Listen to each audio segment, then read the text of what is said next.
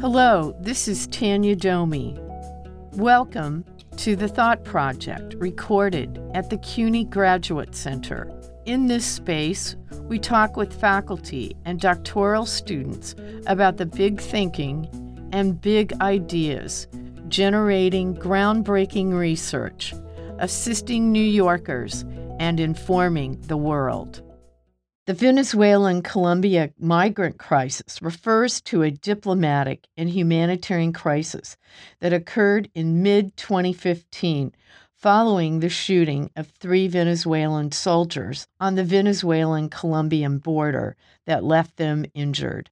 Venezuelan President Nicolas Maduro's response, declaring a state of emergency, closing the border to Colombia indefinitely, and deporting thousands of Colombians who live near the border struck fear in thousands of other Colombians living within Venezuela, resulting in mass immigration from the country and creating a crisis involving separated families and Colombians who sought emergency shelter and food. Decisions and actions carried out by President Maduro were questioned by human rights groups the United Nations, the European Union, and the United States.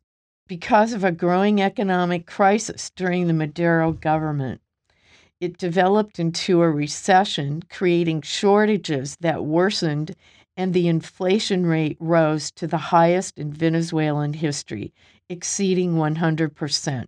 Lawlessness dominated near the border, and smugglers were able to traffic commodities out of the country. But Colombians did not play a major role in this phenomenon. Rather, as reported by the Washington Post at the time, it was the policies of the Maduro government and its corrupted army officers. Today's guest is PhD student Andres Besserer Rayas has become completely immersed in this contemporary history through a research project led by Graduate Center sociologist Robert Courtney Smith, along with several other co authors here at the Graduate Center and on the ground in Colombia. Andres Besserer Rayas is pursuing his PhD in political science at the CUNY Graduate Center. His dissertation research focuses on a comparative study of Colombian and U.S. immigration regimes and the effects that distinct forms of regulation have on immigrant life trajectories. He has published research on COVID 19's impact on immigrant communities in the United States, Mexican overseas enfranchisement and the importance of legal driving for immigrants in New York State, among other research. Andres was a graduate teaching fellow at City College, where he taught world politics, politics of immigration, and political systems of Latin America.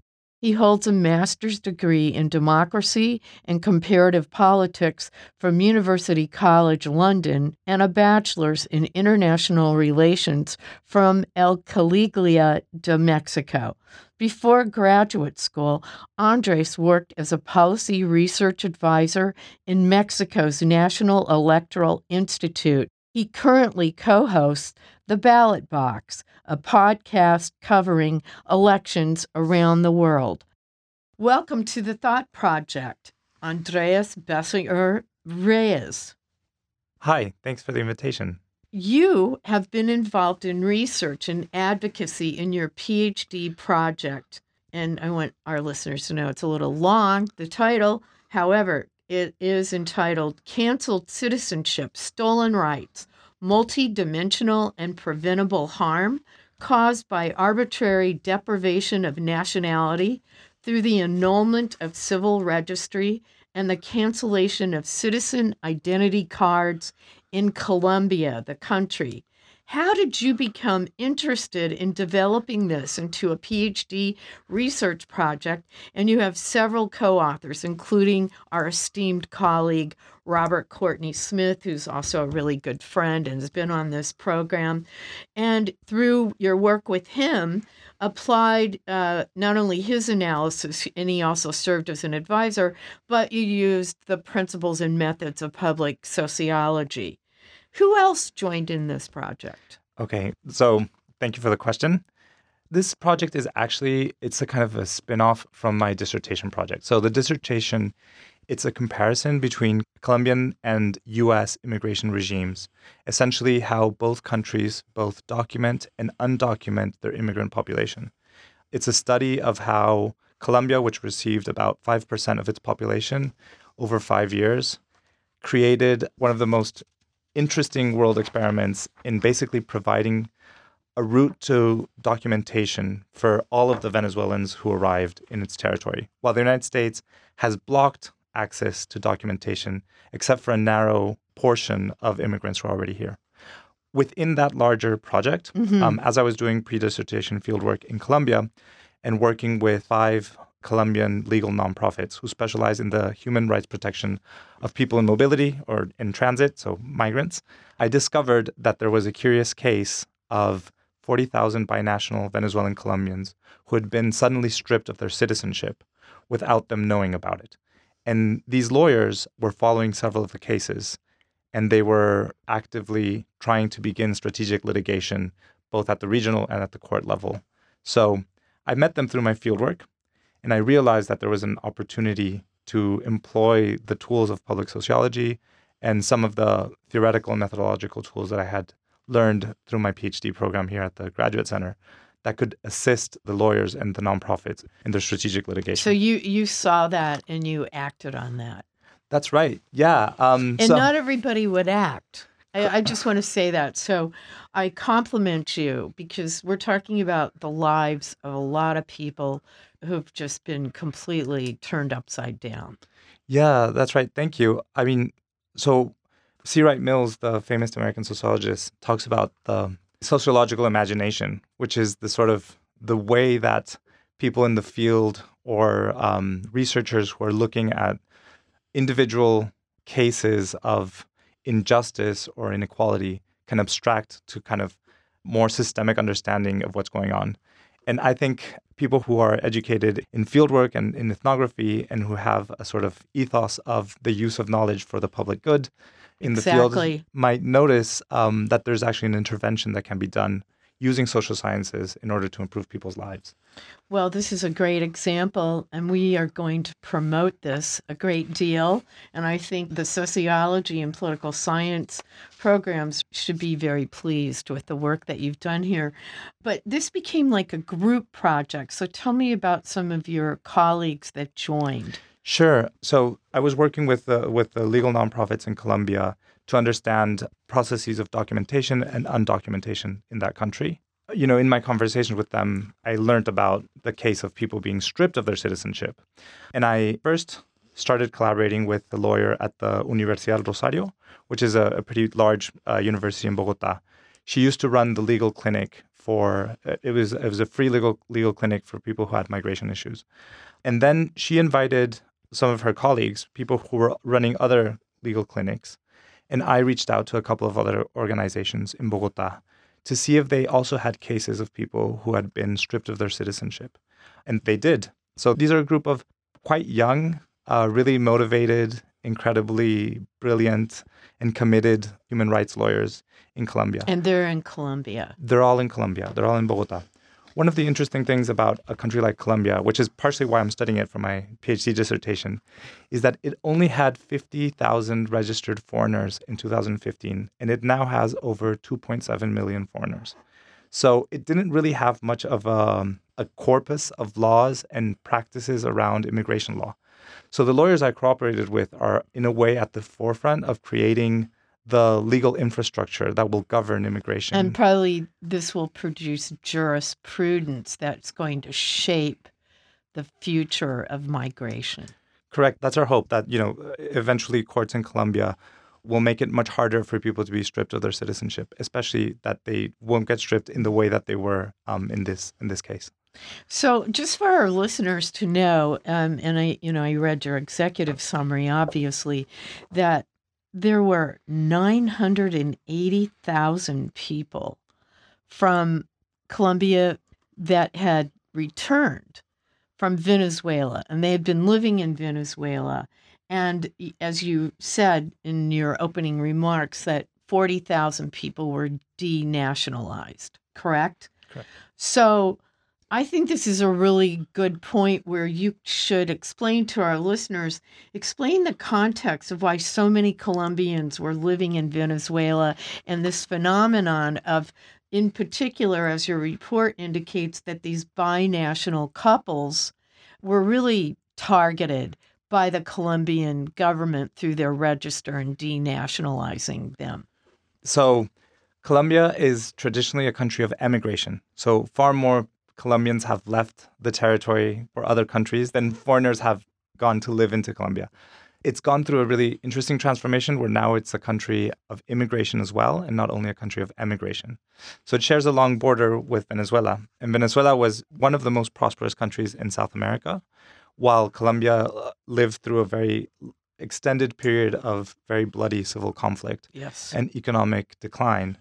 And so, since around this, the end of the Second World War to the 1990s and even into the early 2000s, many Colombians left, most of them forcibly displaced by violence or by dire economic need, to many countries in the world, chief among which was Venezuela. It was a relatively prosperous country.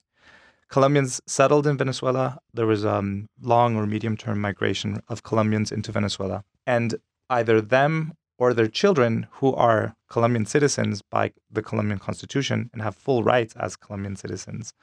Many of them then began to return from Venezuela to Colombia as Venezuela experienced multi-level crisis, both economic and political, political, yes, right, in terms of security.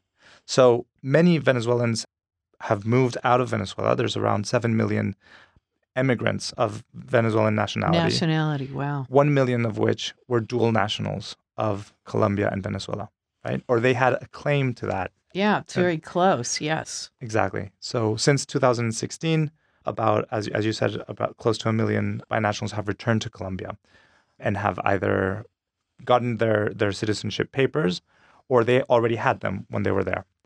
Now, the National Registrar it's an independent agency. It doesn't depend on any of the, the you know the three classical powers of the executive, the legislative, right, right. or the it's judicial an branch. administrative agency, Correct. but It- that has legal force, obviously. It does. It does. It's a very Yes. powerful agency, and it's in charge of civil registries and also of the upkeeping of the national identity card in Colombia, which is a really important document. Unlike the United States, Colombia has a unified identity policy. So everyone over the age of 16 gets a, an Gets- identity gets card. a card, right? Correct. Right. That's right. This is similarly practiced in Europe, in many European countries. That's right. Yeah, it's very similar to other European Yes, countries' yes. Um, identity policy. Yes. And if you're a Colombian citizen, you can obtain that card. One of the interesting things about the Colombian state in general is that it adapted to receiving a lot of immigrants from Venezuela. And it made several of the kind of bureaucratic red tape slightly more flexible for them.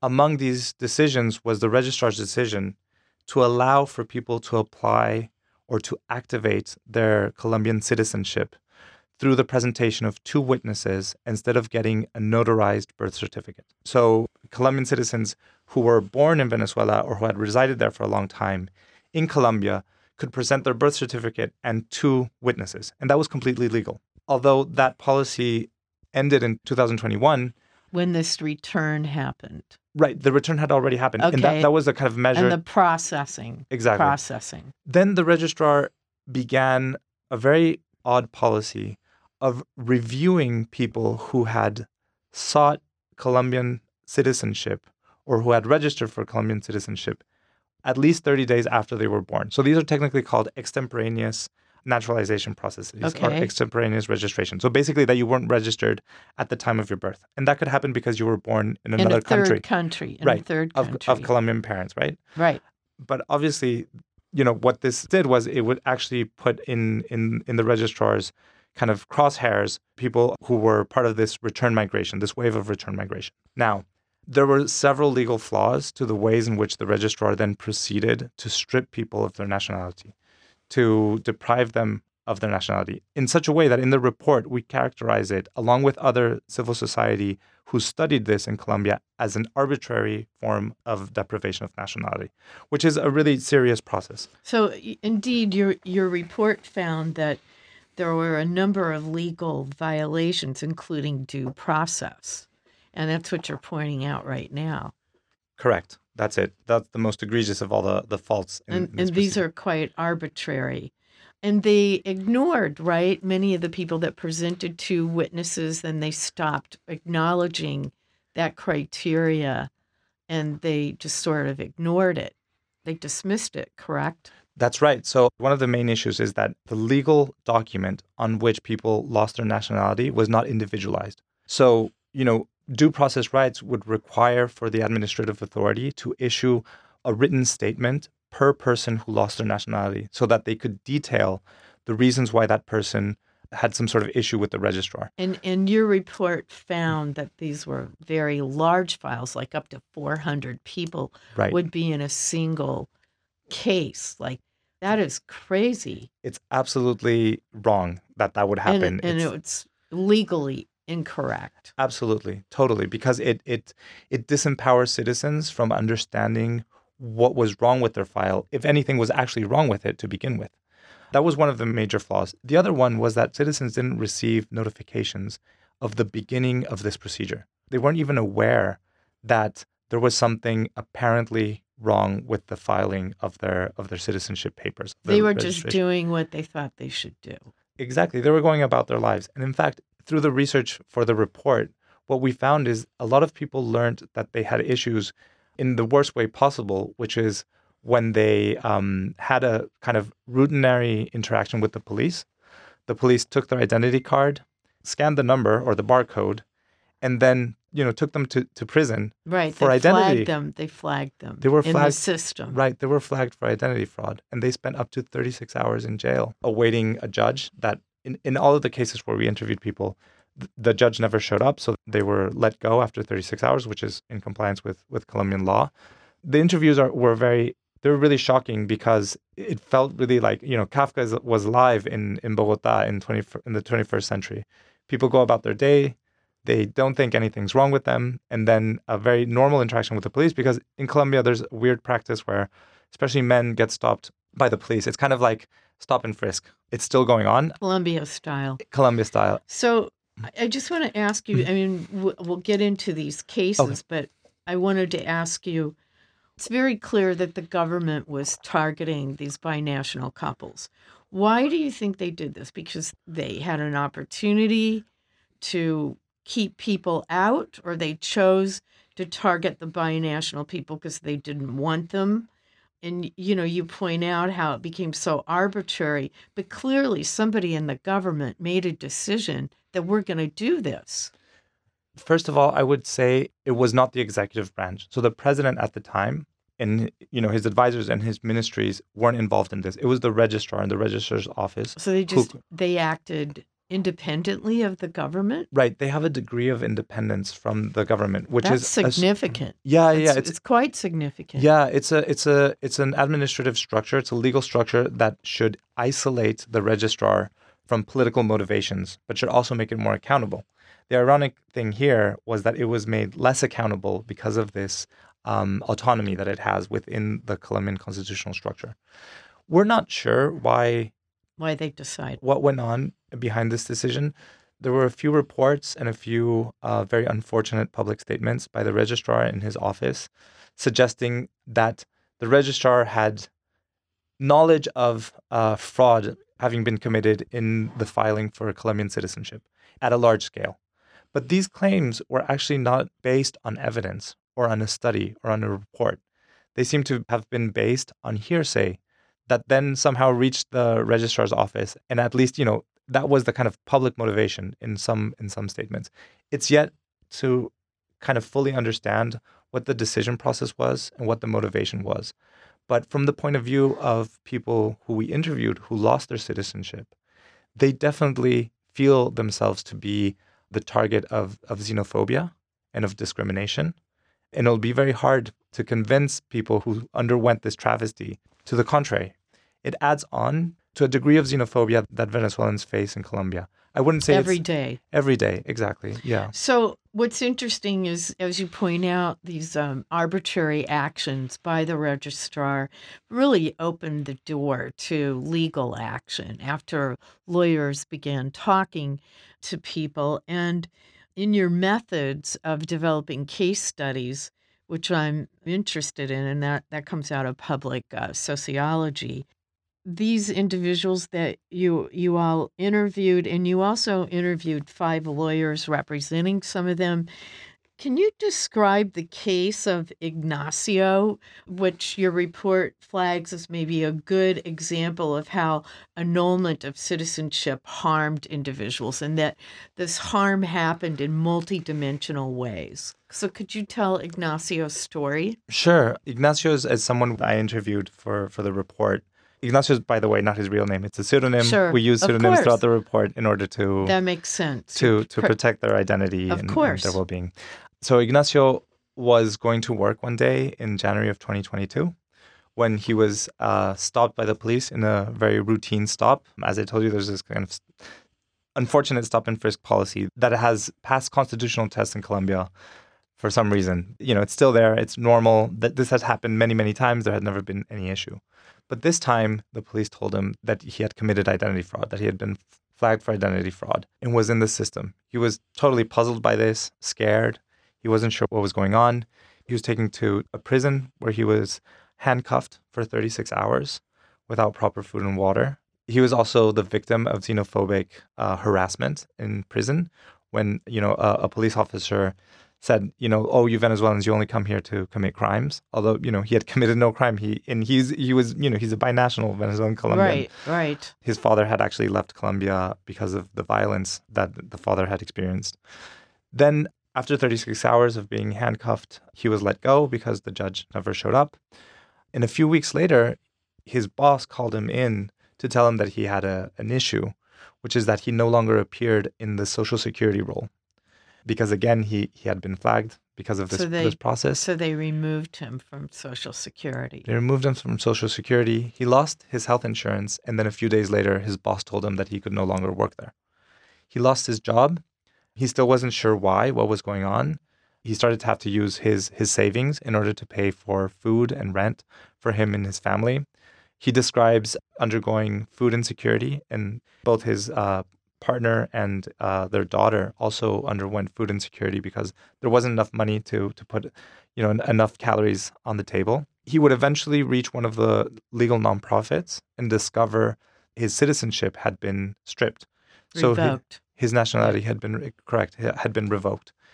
He couldn't vote in in in that year's elections, and it was a lengthy process. But he would eventually recover his nationality because the lawyers um, submitted a protection of rights to a judge, which is basically a procedure where an individual can demonstrate that their human rights have been violated. This process doesn't have what's called erga omnes effects, so it doesn't even cases that are identical to this one cannot be resolved by this uh, ruling. It's an individual ruling.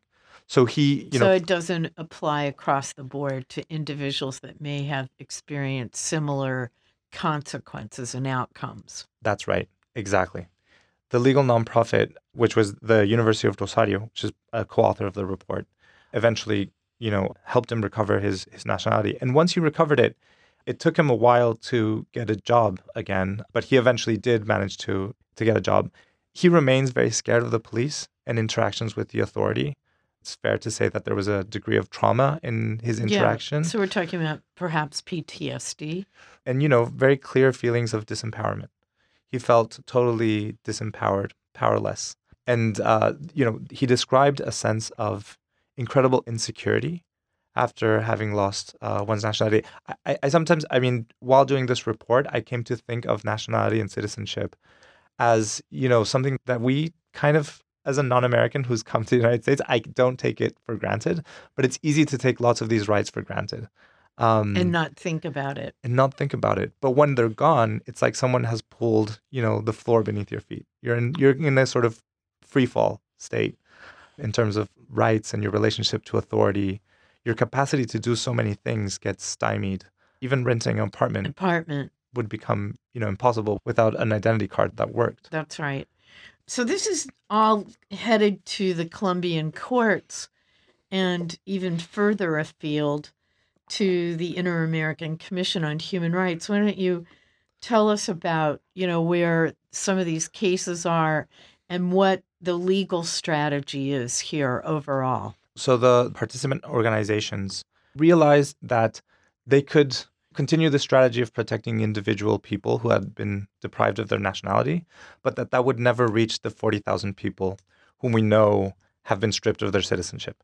So, in order to right this wrong, they needed to scale it up to a kind of strategic litigation strategy whereby either regionally and or nationally there would be a decision that could revert the stripping of citizenship and make these people whole. Correct. Exactly. Right. They've asked uh, the Inter American Human Rights Commission for a decision. Not a decision, audiencia, which in English is a, a hearing. A hearing, of there course. Was a, there was a hearing. There was so there hasn't been a hearing yet. There, there's already been a hearing. Okay. The report was used to demonstrate the harms that uh, your that report, this, your report, this report this was used as evidence in this hearing. Correct. That's Bravo. right. Bravo. Thank Bravo. You. Congratulations. Thank you. Thank that you. That is really, really yeah. a credit to all of you. Thank you. And it's going to be used in the Constitutional Court, which is the equivalent of the Supreme Court in Colombia. At least two cases that have now been selected from among many cases that, that could be selected for a ruling. This ruling might not be definitive. It depends on whether or not the Supreme Court kind of connects these dots. So if it's not in this case, maybe in, in subsequent cases that the, the legal nonprofits have already submitted to the Supreme Court. And they're making the case for a connection. Right. They're making a case for the connection. So they have to convince the court of the merits of their argument, obviously. Correct. That's right. And one of the wonderful things about um, the process of crafting this report was that I learned the relative strengths that social scientists have when it comes to making legal arguments and assisting human rights organizations. The lawyers who were trained in law could identify due process violations and faulty due process practices. Pra- thank you, practices sure. very very easily. That that's what they were trained to do, and you know it came naturally to them. What they did not see was that this was not only an, an issue of the legal process whereby people were stripped of citizenship, it was also about the effects that this had on and, yes. individuals and families and, and their and their lives and their so tell our audience like what you did find and how people were harmed in all the ways that you describe in the report. Sure. I ended up coming up with the concept of multidimensional and preventable harm in order to encapsulate all of the effects that losing one's nationality has when one loses it suddenly. Why multidimensional? Because it affected individual people on multiple levels economic, psychological, in their relationship to authority. It also had spillover effects. So it affected not only the individual, but also their family, their underage dependents, their children, and their, their spouses, their partners. And it was preventable because we know that had the registrar followed its own rules that, you know, force, should, should force it to follow due process procedures, probably most, if not all of these people would never have lost their Colombian nationality. So, you know, it's totally preventable. It was a harm that didn't serve any purpose. What are the dimensions of this harm? So, one of them is uh, a harm to their right to an identity. So, they no longer had a gateway right, which is your capacity to identify yourself. Yeah, they're vis-a-vis... essentially undocumented at that point. Exactly. And and where did this show up? People could not vote in elections, which is, you know, a terrible violation of, of political rights. People could not access their bank accounts because they had no way of proving that they were themselves, that they right? were a citizen. They couldn't travel. So a lot of people were either scared or were denied, for example, using planes. So that you know that's right, that's a huge issue. Get on a plane. Right. They were they were turned immobile through having had their identity uh, card canceled. There was economic harm because people lost jobs. They especially lost jobs with benefits because they were expelled into the informal labor market in Colombia, which, as you as you might you know um, know, has no uh, health benefits, no vacations, oftentimes no weekends. They're paid much less, right? Um, they had to dip into savings, which then, for many people, involved canceling plans.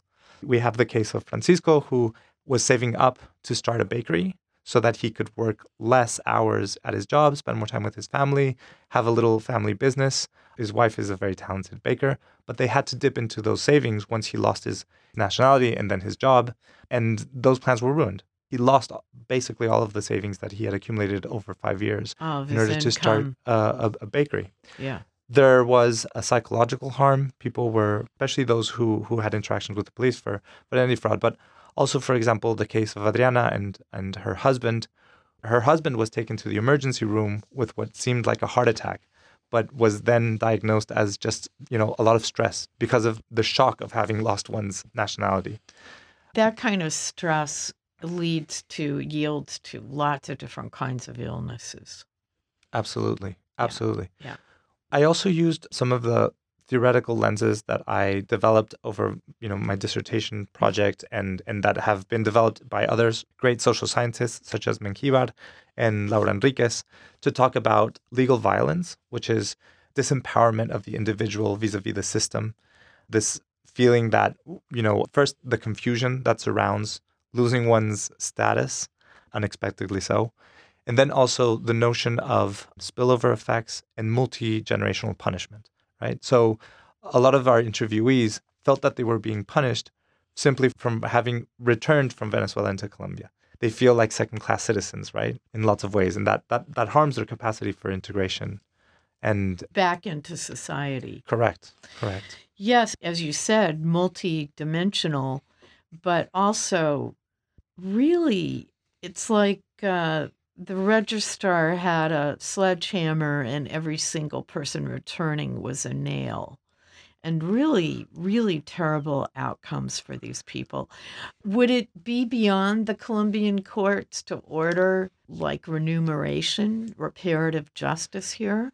That's a really good question. In the report's recommendations, we do recommend that the Constitutional Court seek reparations for the people who, who were undu- you know unfairly stripped of their nationality. I'm not sure if that is something that the Inter-American Human Rights Commission or the court could do, the Inter-American uh, Human Rights Court, but it might be. Sadly, this is not the only case of arbitrary and mass deprivation of nationality in the Americas. I think maybe some listeners might be familiar with the case of Dominican Republics, a Dominican Republic, whereby descendants of Haitians were retrospectively stripped of their nationality en masse by, you know, having been Dominicans for many generations. And in there, the inter-American human rights system was activated and was very effective. It was crucial for the protection of, of, of those people in, Well, that in certainly could be an example in the human rights system that might apply given their previous decision on the Haitians. Yeah. Very interesting. Great project, great leverage of public uh, research and for the public good on the behalf of yourself and uh, Professor Smith and the people, you know, here at the Graduate Center and with your colleagues on the ground in Colombia. We are so grateful to have you here today. Well, thank you so much for the opportunity to talk about this report and its crafting. This is definitely, I think, I'm a product of the Graduate Center and of the CUNY system, of two departments uh, of the Department of Political Science, where I learned so much and, you know, where I have very close relationships, and also the Department of Sociology through through the work with with Robert Smith. Right, with Robert Smith. Um, I was reminded of the Graduate Center's call and CUNY's call for knowledge for the public good repeatedly throughout the crafting of the report. And, and it's an ethos that I hold very dear. It was, it was a privilege to be able to, you know, make use of it in, in a real world situation. Well, that's really wonderful. And I would add to, just as an American, that yes, we have definite problems in the United States on immigration. All kinds of terrible things have gone on at the border. People are talking about this crisis, which I think is really trumped up. Excuse that expression. But um, I think it's trumped up. And now we're hearing about what's happened in Colombia and Venezuela, and I'm sure most Americans have no clue about what has transpired there and that there are a lot of immigration problems south of the border. Yes, and you know, but there's also an incredible example to be had. So, even though the case of 40,000 people who were stripped of their citizenship in Colombia is awful and and you know, we, we need to focus on on the negative aspects of, of that decision. Colombia overall also provides a positive example of what can be done in a larger sense because it, it allowed for the documentation of most all Venezuelans in their territory. You know, Colombia has been able to integrate many, many immigrants into its from formal economy. Many different countries. I want to thank you so much, Andrés Besserer Rayas, for joining us today at the Thought Project. Thank you for the opportunity. It was amazing. Thanks for tuning in to the Thought Project, and thanks to our guest, Andrés Besserer Rayas, a PhD student in political science at the CUNY Graduate Center. The Thought Project is brought to you with production, engineering, and technical assistance by audio engineer Kevin Wolf and CUNY TV. I'm Tanya Domi. Tune in next week.